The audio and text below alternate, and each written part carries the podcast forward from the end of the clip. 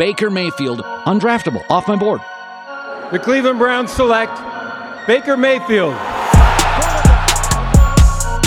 a beautiful throw by the Baker. Big Tom! Hasta la vista, baby! Touchdown! Welcome into the OBR Film Breakdown. It's your host, Jake Burns. Hope you're having a great week. We are pushing along through our Around the AFC North segment as we are looking at the teams in the Browns division that they will be competing most closely with. And we have done one with James Rapien of uh, SI's Bengals coverage. And then we did one with Ken McKusick on the Ravens last night, where he does Film Study Baltimore. Uh, I really enjoyed that one as well. So if you're interested in either of those two and have not listened, please go back and do so. As you know, if you listened yesterday, we have a, uh, I, I should say, I am having a little segment at the beginning where I talk about what's on the OBR, pick a key thing uh, in Browns circles, and chat about it for the day. So, unfortunately, the big news is what happened to Callie Brownson, the Browns assistant. It's made its way around social media. She's taking uh, pretty heavy uh, criticism for what happened, and deservedly so. Listen, I am not one to judge mistakes. I think people make mistakes in their life, something that they would like to have back. I know I have made a mistake in my life I would like to have back, but uh, you know you you you pay what you pay. You pay your debt to society. You pay your debt to your personal life. You deal with the, the, the ramifications of what happens to yourself individually, whether professionally or personally, and you move on. I think that Callie obviously should be held accountable for what happened.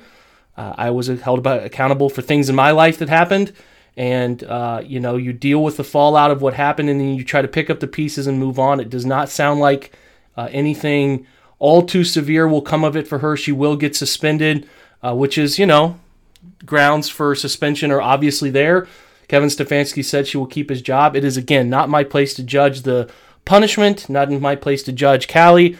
All i say is that people make mistakes. Uh, we, we all don't lead perfect lives and I hope that she can come back from it and, and, and turn this wrong into a right in her life and that she learned a lesson and there are lessons to be learned from the mistake that she made. The video I did not enjoy watching. I don't I don't particularly find enjoyment out of watching the toughest part of people's life. I think it, it's it's about how you learn from a mistake. One mistake in your life can happen at any moment at any time. How do you learn from it? How do you become a better person? Can you do that? I have no doubt that she can find a way to do that. So I hope that she can, and uh, I do I do believe that she will. So we wrote up about this a little bit in the OBR Newswire. Again, um, you know, it's out there. I'm not going to really spend any more time on it. I hope she comes back from it. Other things going on around the Browns, uh, the gathering in Austin, Texas, OTA's replacement for the skill position players. Odell's there.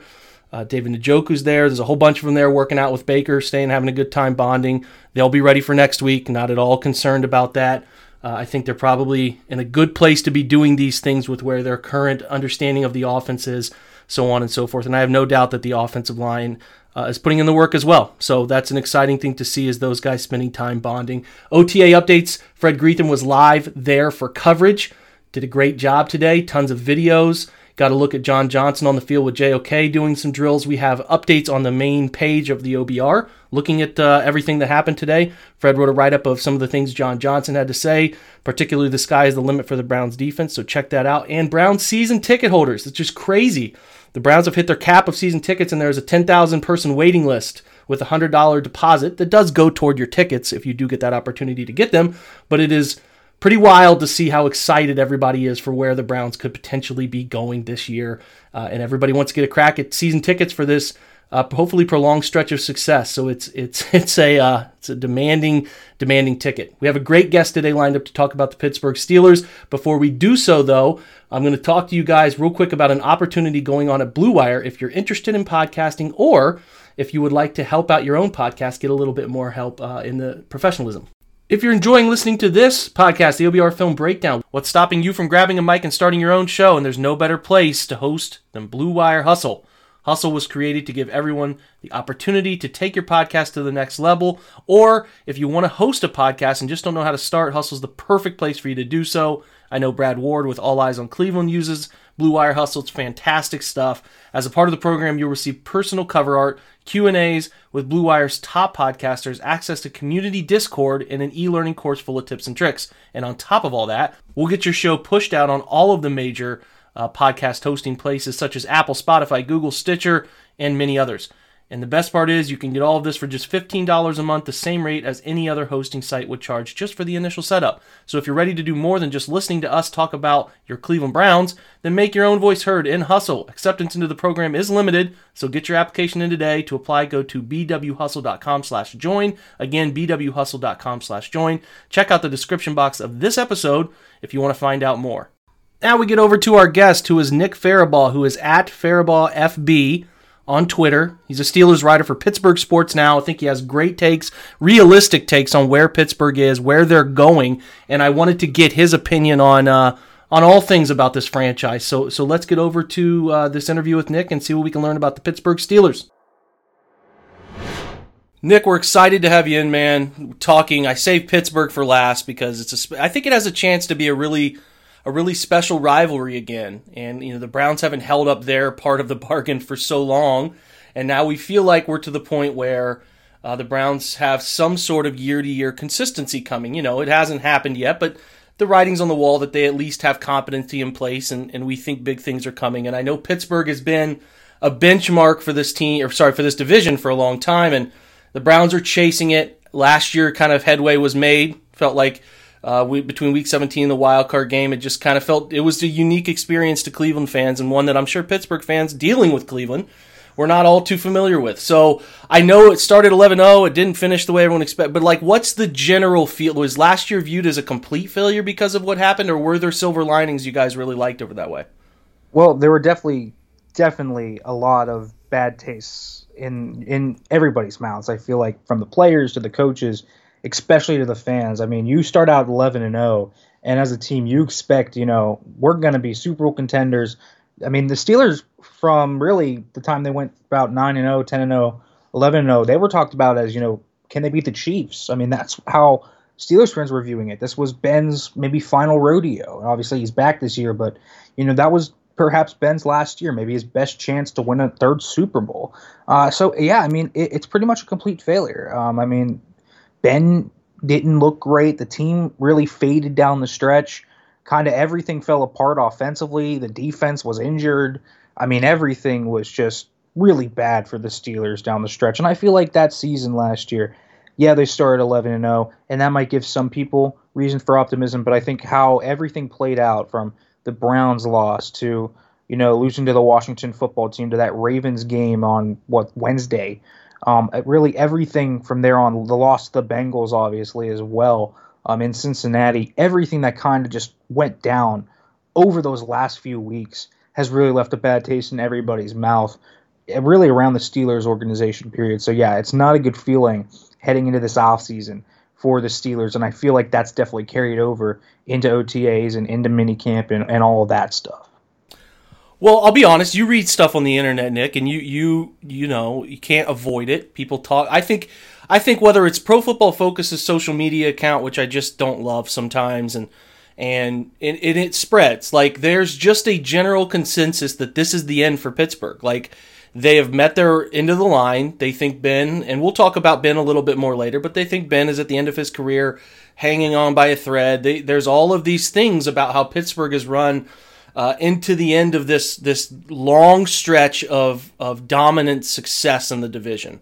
Uh, I know Mike Tomlin. Listen, Pittsburgh, just like we talked with Ken McKusick last night from Baltimore, they're beacons of consistency. That's what makes them who they are.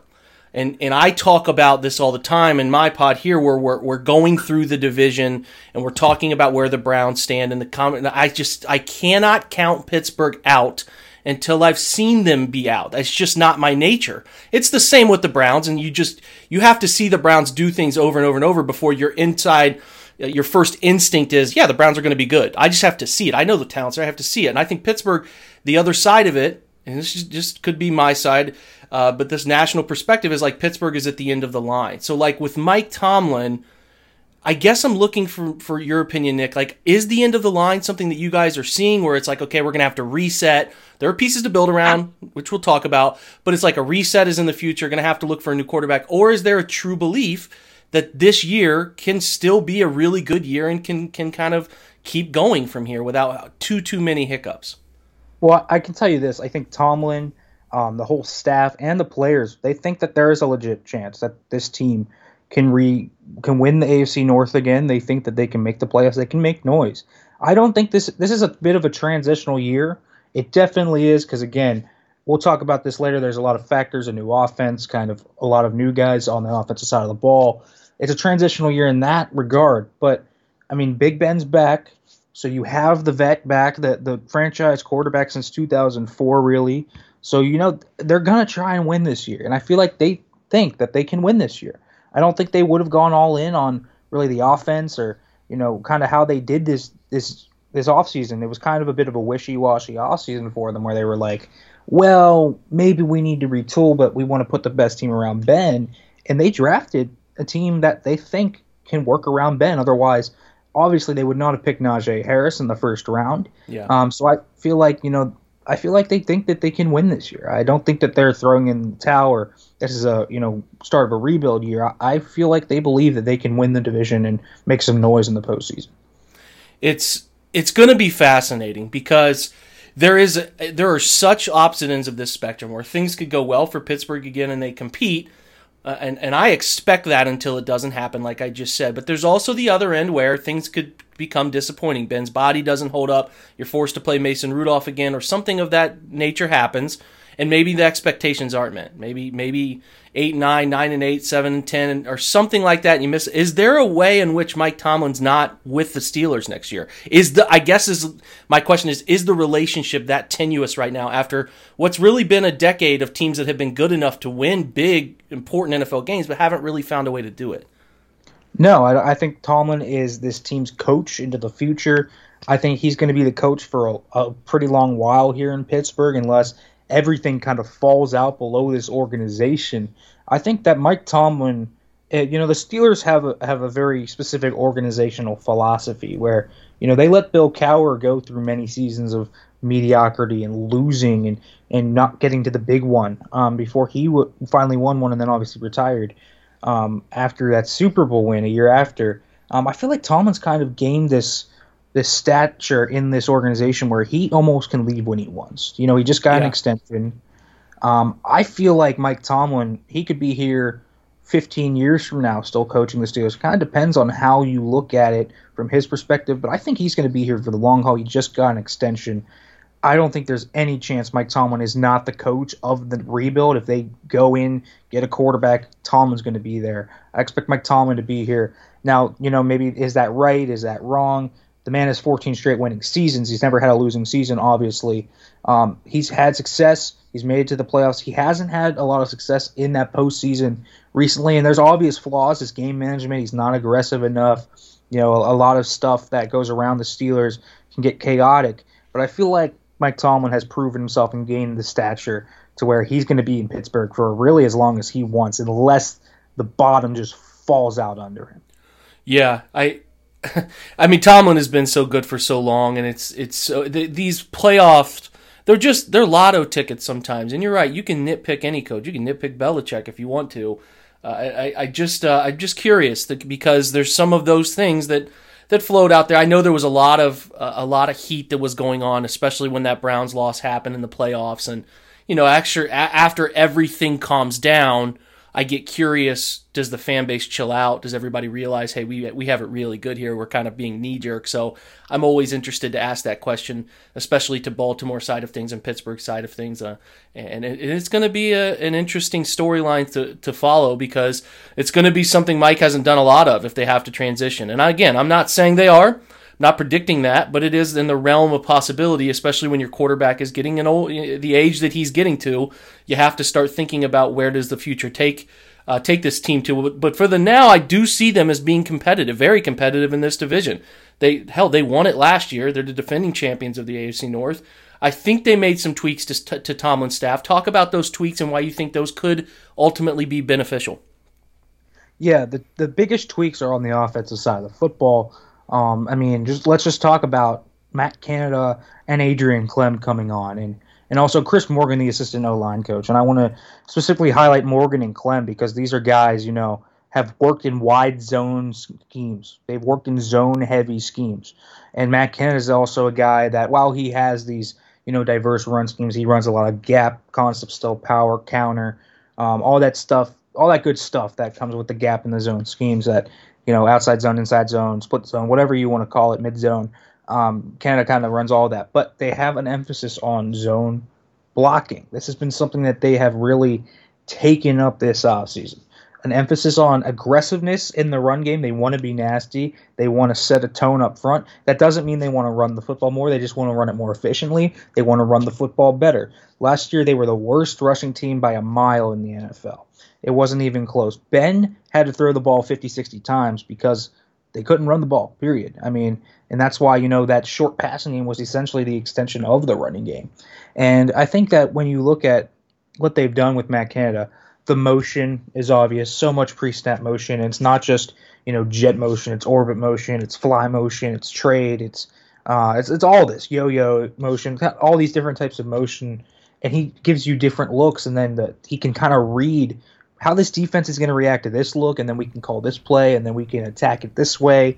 And, and Matt Canada has really been a big factor in this offense. He, I, I remember when Canada was at Ohio or was it Maryland Ohio State went up there. You know, us Ohio people were follow them closely. Goes go to Maryland. They almost beat a really good Ohio State team, and I was enamored with Matt Canada because what he was doing to manipulate Ohio State's defense with with pre and post, with like you said, trades and shifting strength of defense. They ripped Ohio State apart. I think Ohio State had to get a goal line stop with like I don't know. It might even have been a two point conversion stop. It was something close. It was a two or three point game, and I'm like, Matt Canada is going to be a star. So of course with everything that I think it ends up being close, whether Baltimore, Cincy, or Pittsburgh. It's in Pittsburgh. He's going to be there. So you guys are excited about him. Very excited about Matt Canada. The offense looks different.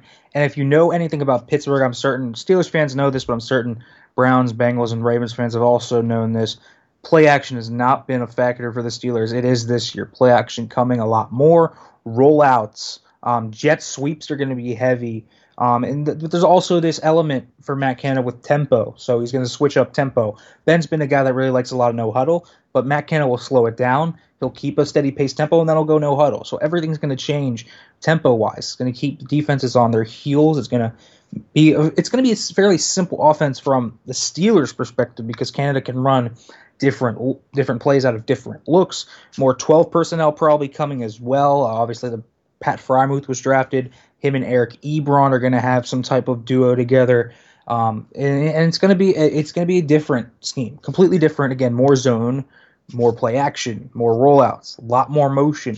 The Steelers are going to be so different offensively. I don't think that you know the Browns fans are going to be able to really say that's the Steelers' offense. It's going to be very different. Yeah, that stuff's spot on about Canada. I, I w- the thing that's interesting to me is Pittsburgh has always been such a gun heavy team uh, they, they've always run from the gun a ton. Uh, it's it's always been a part of who they are. Every year I check it out to see, you know, shotgun statistics because on the flip side of it, the Browns weren't running from the gun at all in the beginning of the season. Now, ironically, when they got to Pittsburgh Week 17, that was the only way they really found run success was they were running some quick gap schemes from the gun, and that's what Pittsburgh does. But just between James Conner and I know I like Anthony McFarland a little bit from his time with Matt Canada at Maryland. I think he's got some potential as a guy for you. We'll talk about that in a little bit uh, to do some interesting wrinkles. Uh, but uh, I just I was just blown away by how ineffective the run game was, and then it turns into when teams start really getting up in your face, it's so hard to just find rhythm, right? So. Um, I, I I think this is the perfect. I, hate it obviously because you know we're watching from the other side of things, but it's the perfect move for Pittsburgh and it's the perfect move for Ben because they have to take the pressure off that man at his age. He has to get some schemed up throws. He has to get some things like that. So talk talk to us about where Ben is. Like, is he? I mean, the, the, rumblings were serious about potentially splitting. Like, is he really on his last leg here, or do you think he's got another like, I don't know, Tom Brady like second wind that he could find in, a, in an offense that simplifies things for him? You know, he could, um, but he's always, I think, at this point, he's a game manager of or point guard, facilitator, whatever you kind of want to call it. He's that type of quarterback now. He's not a guy that's gonna work out of structure and and kind of make these great plays. He'll do it intermittently, but he's not what Ben was. And if anyone knows how young Ben looked, that dude could move, that dude could scoot. He's still tough to bring down, but he's not going to really do those magical things anymore. And Ben, you know, his arm, I, I don't think his arm is shot. I, I that's the one thing. you know, that's a talking point among some. His arm's gone. I think Ben still has t- juice in that tank. I think he can still make some tight window throws. I think he still got certainly has the ability to push the ball down the field. The question is, is it accurate? Uh, more so, I think the biggest problem with Ben is his knees. Um, they're arthritic. He can't move very well. His lower body mechanics are awful, so it leads to inaccuracies down the field in the intermediate game and pretty much in general. And you know, Ben Ben's a guy that I don't know if he'll find a Brady win because Brady is this pocket passer extraordinaire, one of the best mental games really to ever grace the football field. Mm-hmm. He's this methodical guy. Ben isn't that guy, you know. Ben, even though his mental game is very good, because obviously he's been playing for 17 years, this will be his 18th season. It's not as methodical as a guy like Brady or, or Manning ever was. It's he was a guy that kind of made himself special off those plays out of structure, and I feel like now he's just a game manager, but you know, I think there is. I think you can win with Ben right now. I think you can. The question is, can he do enough to win you a Super Bowl? I'm not sure about that, but I think they can still be competitive with the current version of Ben. Yeah, it definitely is a smaller margin for error, right? You know, I think with Ben, he could overcome so many issues of whether a scheme was initially covered perfectly, somebody breaks down in front of him. His ability to extend plays made him who he was. He was the version of pocket Cam Newton before Cam Newton. Like he could just do things in the pocket that, you know, we became so accustomed to him just defeating Cleveland this way that it just became so disheartening over time that he was unique like that. So to take away that that part of his game is is going to be challenging for him to overcome. Now you talk about moving some boot action stuff. Uh, is is it? Do you think his his knees can handle it? Like overcompensating for the, the little bit of pain it is to run and push out of the pocket like that that sometimes means that you don't have enough where you need it to throw a football on the run. So like are you nervous about him getting out of the pocket doing some more play action concepts or are you like this will be okay. I think he can overcome it. I think he'll be fine sort of. I guess it's like to me when I watch Ben run, he can still throw it. I have you're right. I don't have issues about his arm, but but I do think that when his when he's forced to move the body, it it just looks painful, Nick. Yeah, I'm I'm worried about that for sure, and and that's obviously going to cut out a section of Canada's offense if he can't do it. Um, and and that's the thing with Ben is even when he's on the move, you know, he'll have flashes where he's on the move and he'll make great plays, and you know he's made a few really good throws on the run last year. Um, made a really good one against Denver, another one I believe against Cincinnati, a few against Cleve, um, Jacksonville as well. I mean, there were a few plays where you saw him make some great plays, but it's so few and far between. There was a play action bootleg in the second Cincinnati game. They schemed up a play action bootleg out of the pistol, and James Washington had his guy beat deep downfield. And I mean, Ben was moving methodical. He never really planted his feet, and he just severely underthrew James Washington. It was ugly. So the, can he really overcome that? I don't know. I mean, that's going to be a question. Maybe he looks good early in the year because most of his good throws on the run felt like they were early in the year.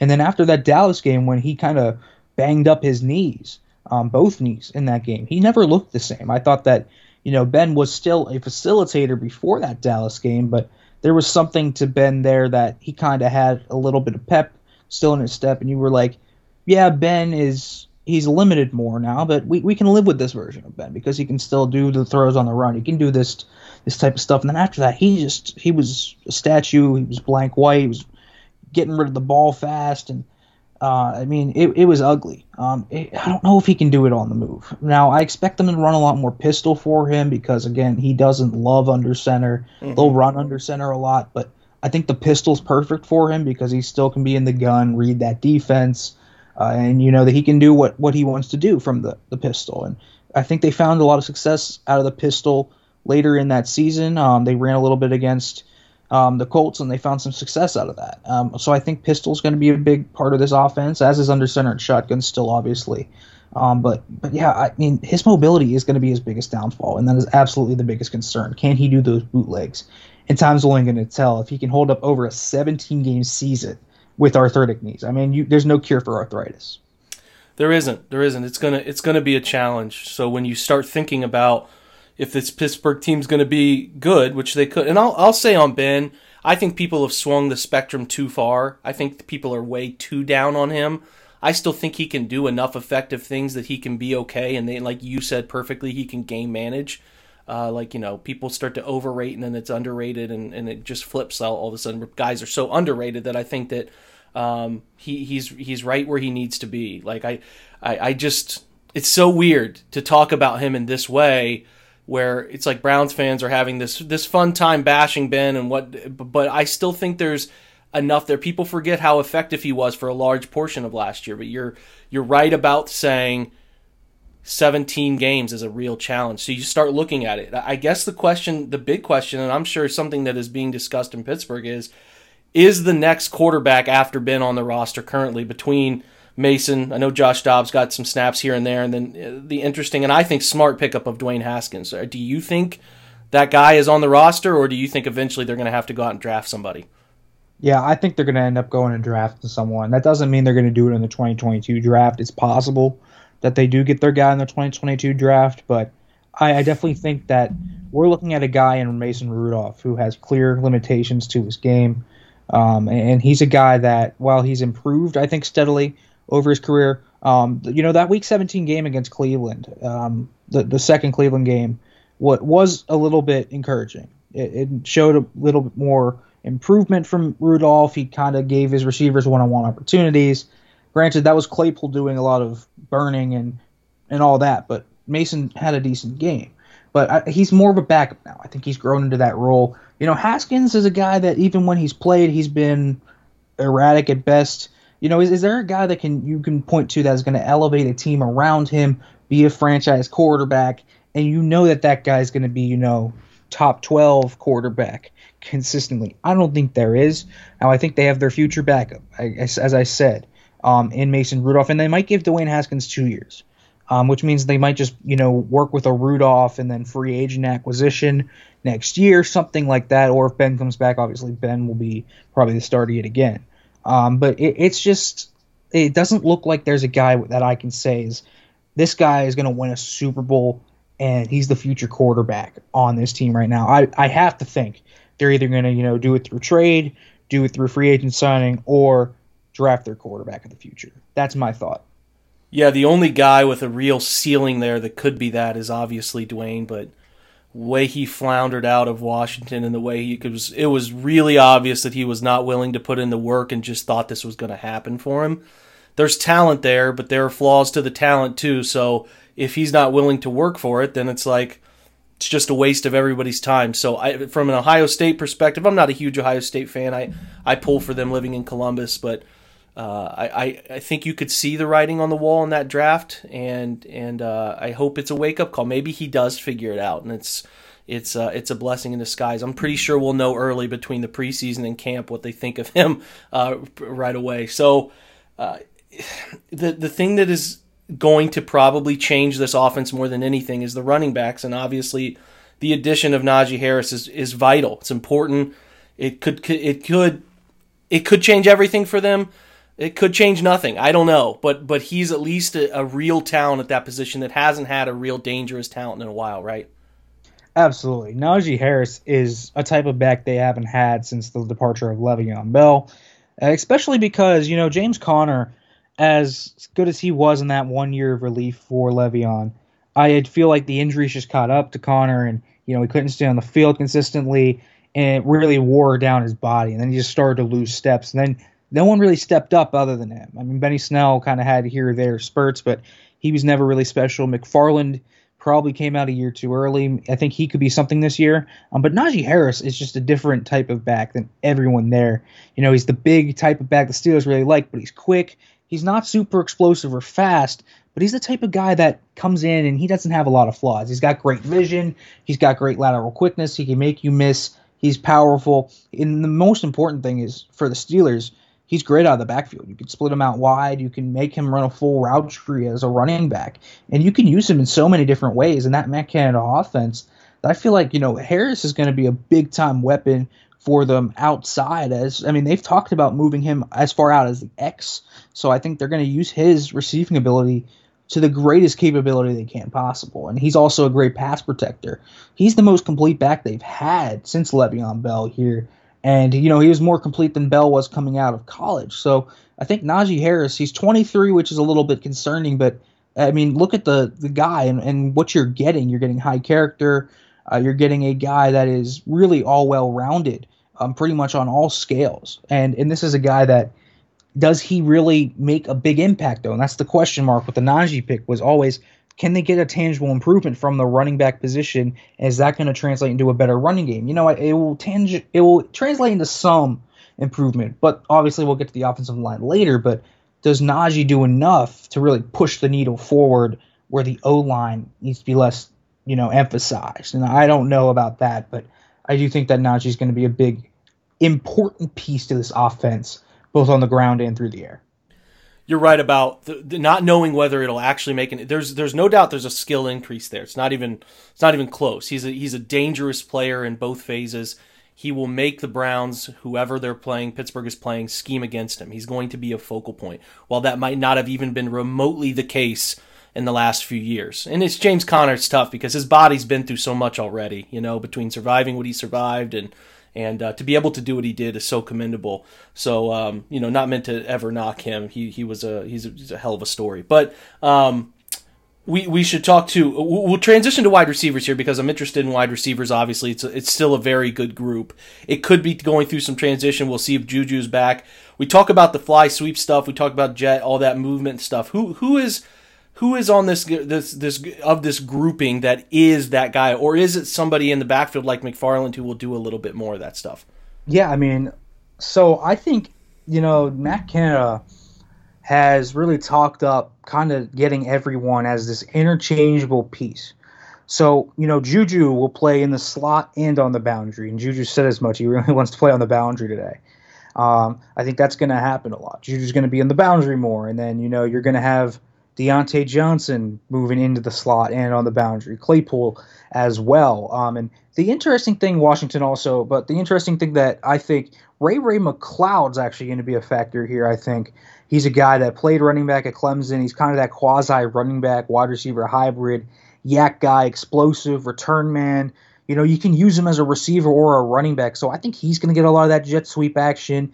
He's going to get a lot of those pop passes. He's going to get a lot of those screens. Uh, but I, again, I do think that they're going to use their running backs. So McFarland, Najee. Um, I would expect them to use Claypool on jet sweeps. He was used a lot in that area.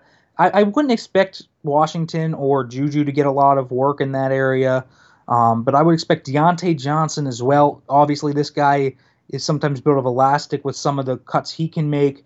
Great YAC talent.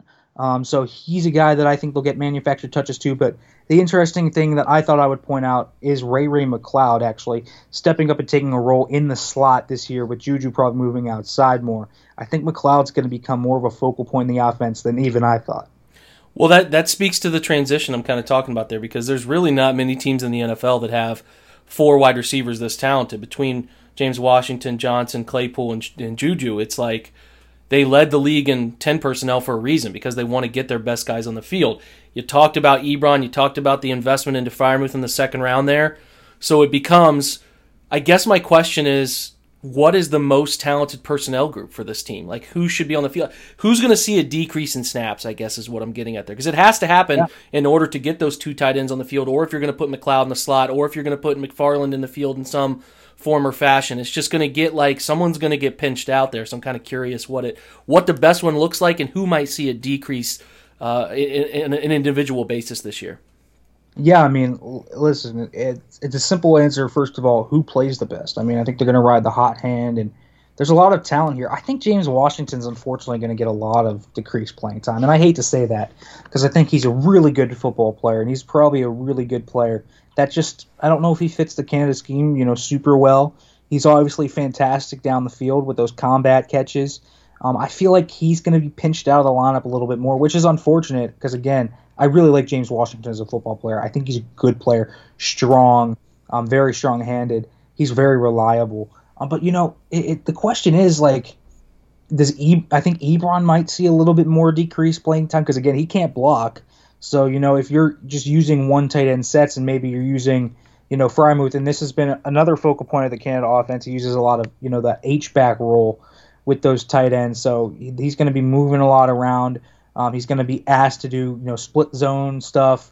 Um, Derek Watt might even get playing time over him. Watt's been doing a good bit of stuff um, with kind of working that H back role recently um, as a fullback. I mean, it's going to be very interesting to see if they need one wide receiver on the field. I would guess that might be Claypool this year. So my guess is, you know, the decreased playing time is probably coming from Ebron and probably Washington. But you know, if we're going to see a decrease in snaps from anyone among those big three, I mean, I would have to think it might be Juju Smith-Schuster. And you know, I, I think you just look at what he's done out on the boundary. I mean, he had the big year with with AB, but obviously AB's presence really helped Juju with single coverage. Is he going to get that this year? Teams really focused on him a lot, and he didn't do a lot whenever he's been on the boundary absent of Brown. So, you know, especially taking your best press beater off the field and in Diontae Johnson and, you know, facing those physical teams and, and doing all that, I would have to think Juju might see a little bit of a decrease in snaps as well. Obviously, if Diontae can't hold on to the football and drops a lot of passes, he could see that. So it's really tough to predict who's going to get the drop. But preemptively, I'm going to say Washington, and and you might see Ebron even be on the field a little less, and then other receivers maybe a little less Juju. It's interesting. It's a, it's it's a nice set of weapons, and um, you, you can you can see how they can interchange all those parts. But it's a, it's the thing we talk about in Cleveland, which is a tight end focused offense, and they've invested at that position. But you want to get Rashard Higgins on the field more, and it's like, okay, well, someone can't be on the field because there's too many of these guys. So that's uh, that's always an interesting paradox to talk about. Is like the weapons, but hey, you can only put so many of those guys on the field. Who's actually not going to play? So good stuff there. Let's talk O line. I think this is the focal point to whether they ultimately succeed or not this year. It's it's I'm looking. Listen, I used Ourlads for depth chart stuff, and this is why I talk to you guys because you know the intricate details of this thing. Zach Banner and and uh, Chuck Okorafor look like they're starting at tackle. Is that kind of the tentative plan going into the year? How do you feel about them? Yeah, I mean, Okorafor is going to be the left tackle, Banner the right tackle, but these guys are pretty question marks, pretty much question marks. And you know, Banner is a guy that's had one start for the Steelers. He tore his ACL in that start, and he really wasn't that good against the Giants either. You know, he's a guy that is big and heavy he doesn't really move all that well in space, so he's an odd fit kind of in this, you know, if this emphasized zone scheme is kind of a thing. He's a bit of an odd fit, but he's also mean and nasty. So that tone they want to set up front, where they really want to be aggressive hogs, is, is big time. I think that's that's exactly what he's going to do. Um, but again, you know what what he has going for him is heavy hands, and what he has going for him is that he's a guy that has continually improved every year. He's reshaped his body. He's shown improvement with his hands and feet working together, mixing up his pass sets. You know, the mental game. He used to not be able to pick up a stunt for his life. He's really improved on that. I mean, there's a lot that Banner's improved upon, but again, he's a bit of a question mark right now. And Okorafor started out really well last year. He's had some good performances against some premier talent. He shut down J.J. Watt last year without really much help. Um, he's faced Von Miller before and done really well against him. Um, did great against Dante Fowler last year he's done a, a really good job against some good players in the AFC um, and in the NFC for that matter. But Okorafor is a guy that he's athletic, doesn't have great strength, so he can get buoyed around a little bit. And he, he has this bad tendency to lunge forward. There's just a lot of technical deficiencies with him. But you also see the flashes against these high end talents, like I said. You know, against he's faced Matt Judon, he's faced Carl Lawson, he's faced all these really good players, Carlos Dunlap um, that the division has to offer. Myles Garrett, obviously, as well. He's faced him a little bit, although that's been more Al Villanueva. Um, but you know, he's he's a guy that's shown improvement, but down the stretch he was very bad. Um, everything was kind of out of sync. He was a guy that really was lost. So you don't really know what you're getting in Okorafor Banner.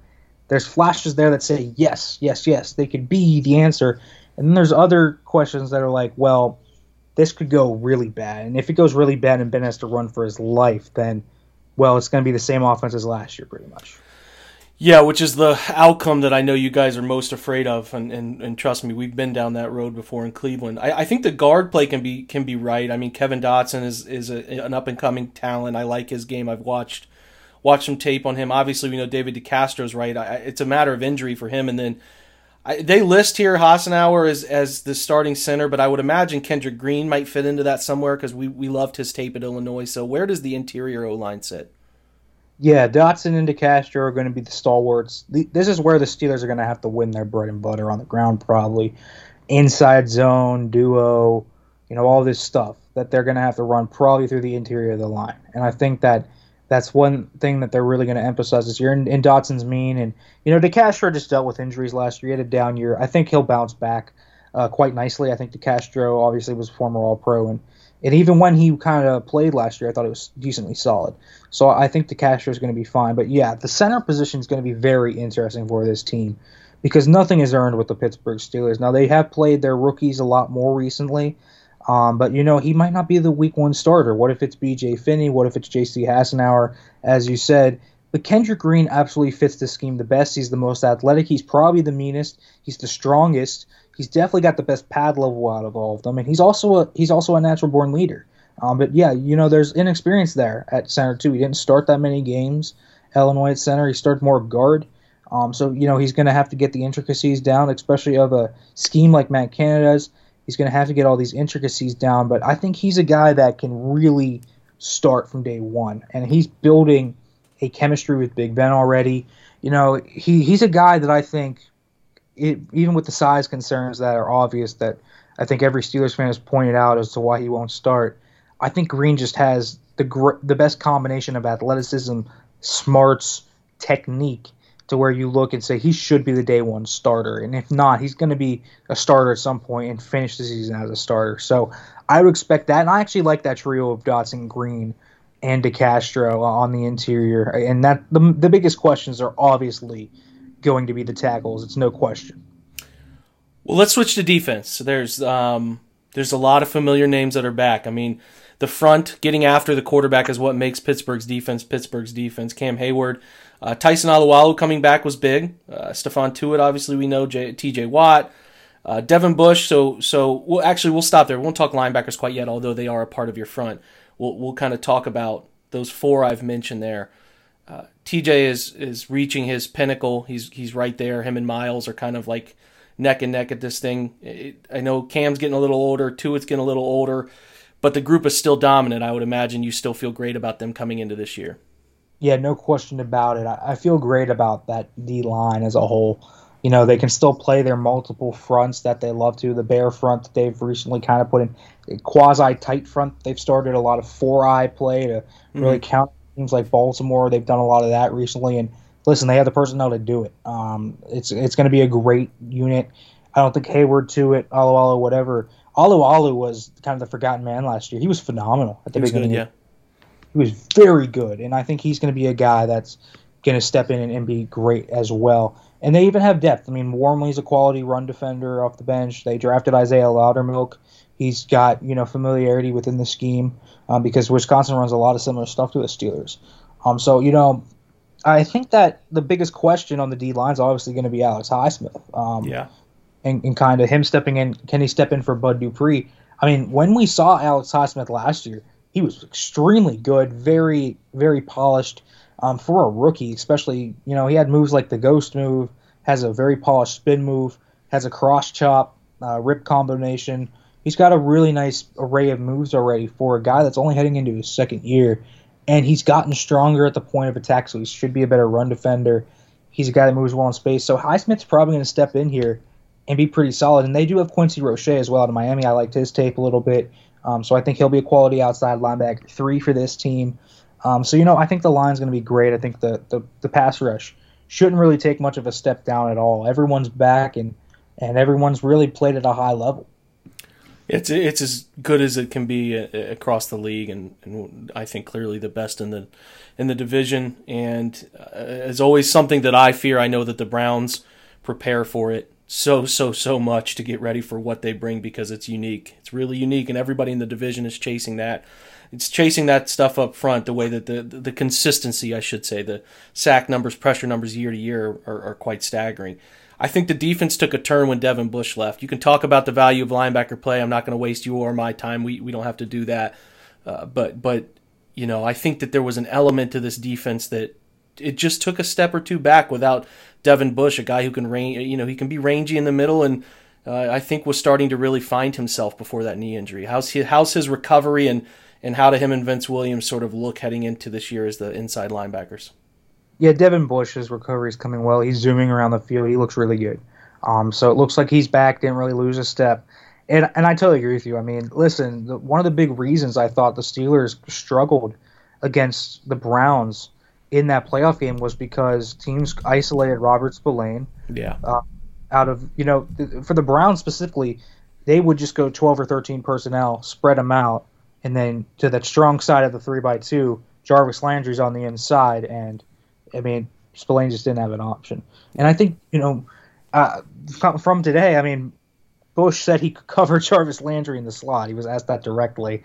Um, but I think they would have had a lot better opportunity with Devin Bush um, in that position. It's not a position they should be in, period. But you know that's that's something that they missed. They just missed him both in run defense too.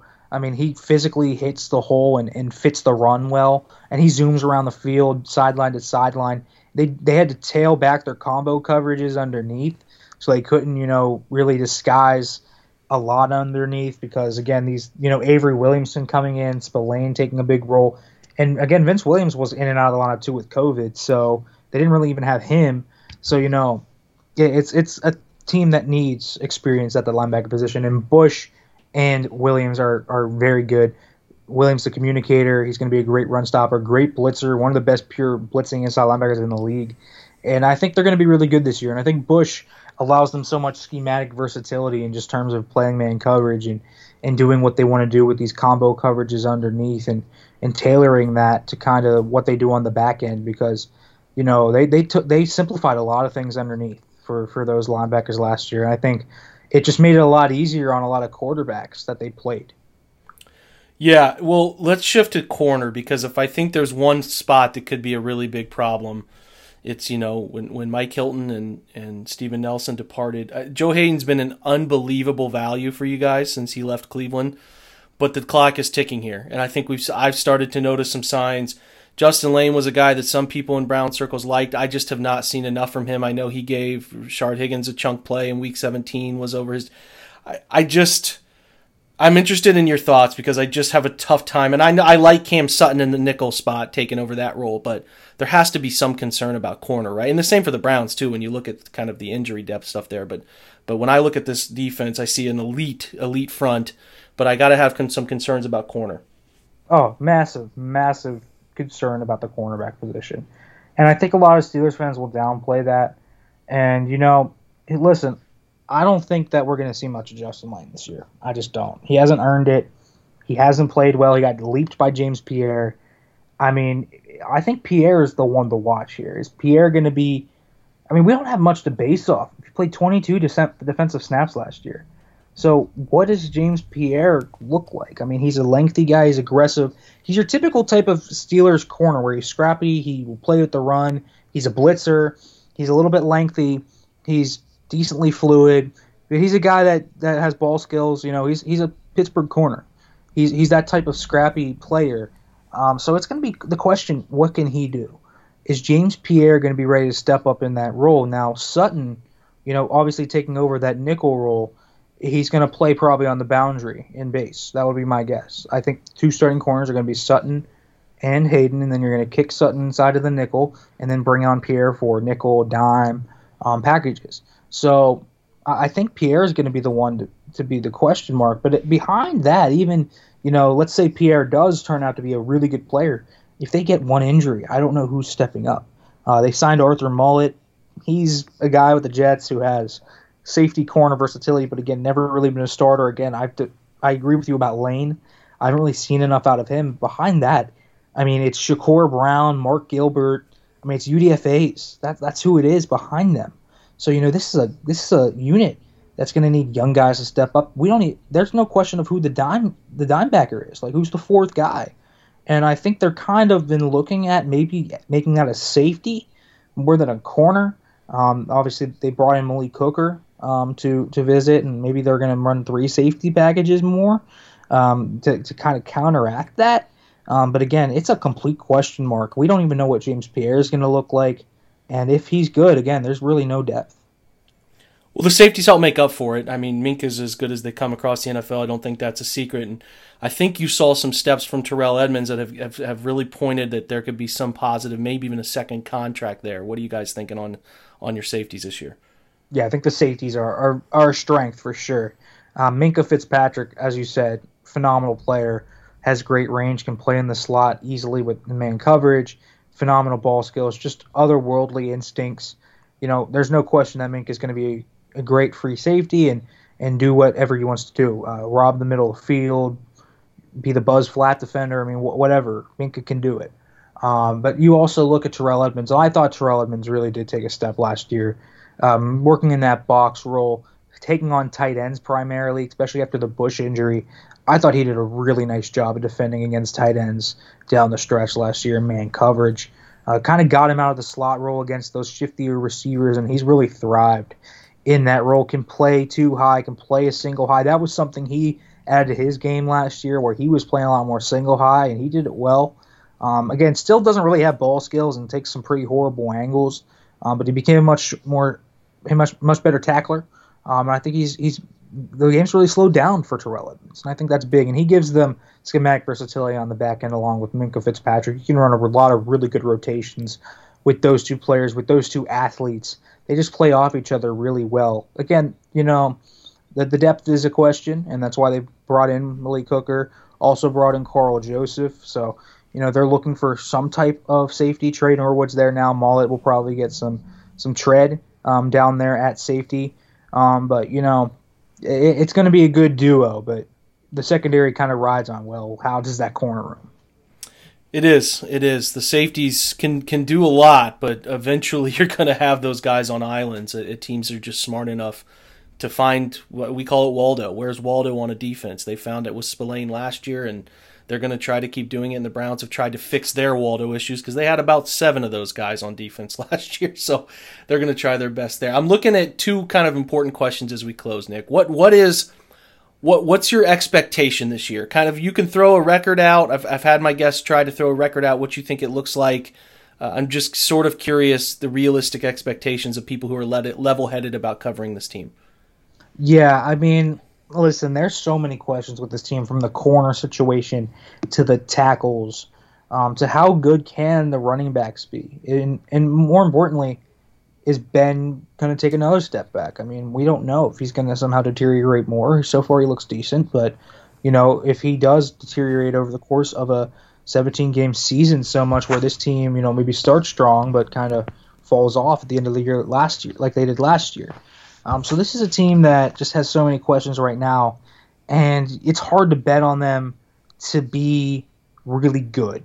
But because of their winning pedigree, because Ben Roethlisberger is Ben Roethlisberger, because they have so many weapons, because the pass rush is there, because they have a really good, in my opinion, I think they have a really good offense coordinator coming into Matt Canada, because Mike Tomlin knows how to win games. He's a great locker room guy. I, I do think that this team, it's just hard to bet against the Steelers, you know, not winning their fair share of games. So my prediction tentatively is nine and eight. That's kind of how I feel about them. Um, just a lot of questions with the tackles, with the cornerback. Again, all those reasons. That's why I'm keeping nine and eight kind of as my record right now. And I think Tomlin will get a winning season, but it wouldn't surprise me if they're better if those tackles play well. It wouldn't surprise me if they're worse if Ben falls off the the rails. Um, but it's it's just tough, as you kind of have alluded to earlier it's tough to bet against the Pittsburgh Steelers being decent this year. Yeah. At least they have a really tough schedule. They do. They have, I think, the toughest schedule in the NFL. But even in that vein, you know, they've overcome adversity before, and, and Tomlin's a team. Tomlin's a guy that gets his team up in that underdog scenario. This team thrives in that underdog scenario under Tomlin, and I think they have enough talent to where they can compete with some really good teams still and, and etch out wins. So I'm going to go nine and eight uh, right now you're right. They don't know how to be bad. It's just not. It's just not. They're never wired that way. They won't let it happen. It could. It could happen, I guess. But but I just have a hard time seeing them go four and thirteen or five. I just. I think you're spot on, and they could they could find a way to overachieve too because they just have had enough people that have been there. And you're also right where I talk about this all the time in the NFL uh, which is the underdog mentality, man, which is the nobody believes in us factor. And that is so important. So, people still find a way to downplay that thing. And Cleveland used it last year all season long. It was a big part of who they are. So now people pumping up the Browns again is what is going to be very interesting to me because it's how do they handle that? How do they find that motivation? I'm curious as we close, Nick, last question. Just your unfiltered opinion of what you think the Browns are, where they're going, kind of kind of your opinion of of uh, as a, a, you know we all kind of cross watch teams in the division. So I'm, I'm I'm interested your thoughts. Yeah, I mean I think that the Browns obviously have their obvious strengths. They have, you know, Odell's coming back, and I think the theory that he's going to be some detriment is kind of crazy. Um, mm-hmm. I think he's going to be a big boon to their scheme. And they also have Anthony Schwartz there. I'm not big on Anthony Schwartz. I never really was. But I think that he gives them speed that they just did not have. And that was the biggest part. And especially with, you know, Baker being such a good thrower of the football deep. I just think that that's going to be nice to have. Um, I think they got a nice receiving corps there. And obviously, they still have Austin Hooper, David Njoku, Harrison Bryant. So they have a nice trio of tight ends and I don't even need any introduction to the to the running backs, Nick Chubb and Kareem Hunt. And that O line is still very solid. You know, there are questions on the defense. Um, how do the linebackers look? I like the JOK pick, but you know, it was Jacob Phillips. I mean, Jacob Phillips really had a nice year last year, but do they have enough linebackers to where they kind of can work through that? The, the front's obviously going to be great. I mean, it should be the Myles Garrett and kind of all those guys there. Um, corner is a little bit of a question mark, and I think so is safety with maybe injuries hitting them. You know, I think the Browns are going to be a good team. Um, uh, now, I think people kind of hyping them up on the same level as Kansas City and Buffalo. I wouldn't put them up there um, just yet. I think you know they kind of have to prove that because again, you know, just as the Steelers are, you know, this model of consistency, the Browns are good for the first time in forever. And you know, it, and the biggest question for me is, well, Baker Mayfield had a really, really good second half of the season. And I thought in the first half, you know, he had his uh, rough patches, but he really picked it up and he looked like a franchise quarterback, borderline top 10 around that. He looked like a franchise quarterback.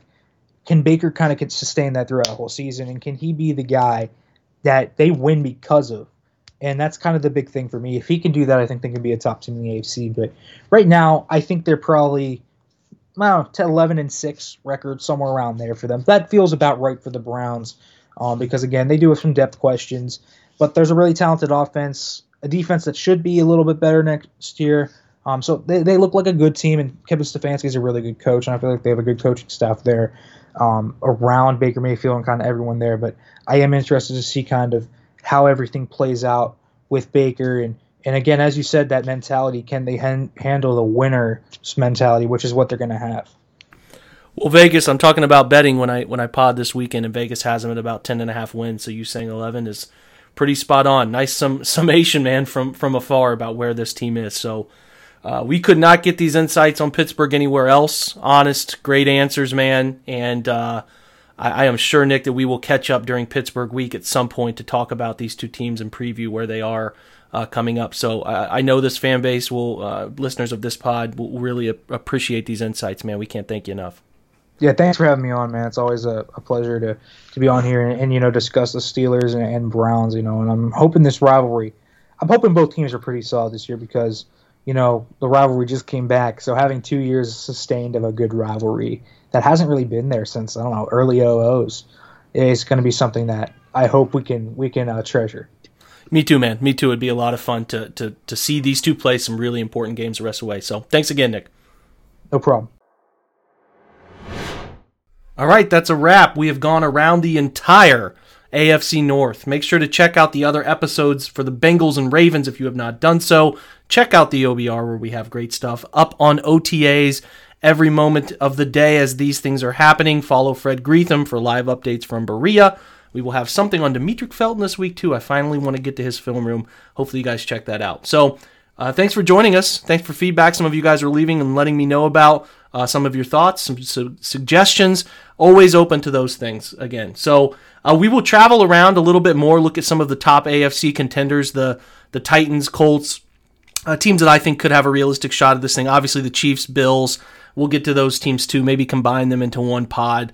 I would just like to get a feel for some of those top other contenders and and sort of where they stack up with the Browns. So this has been fun. Great guests. Thanks to Nick today. Thanks to Ken and thanks to James for for giving us these insights. We will be back with a Thursday night chalk talk session for you that will be run on Friday and then we will have our bonus weekend content per usual. I think the guest was great and I think you'll enjoy it. So, thanks for listening to this episode. Make sure you subscribe to this podcast however you get it. We are all over the place. You can find us anywhere. It's posted to Twitter daily.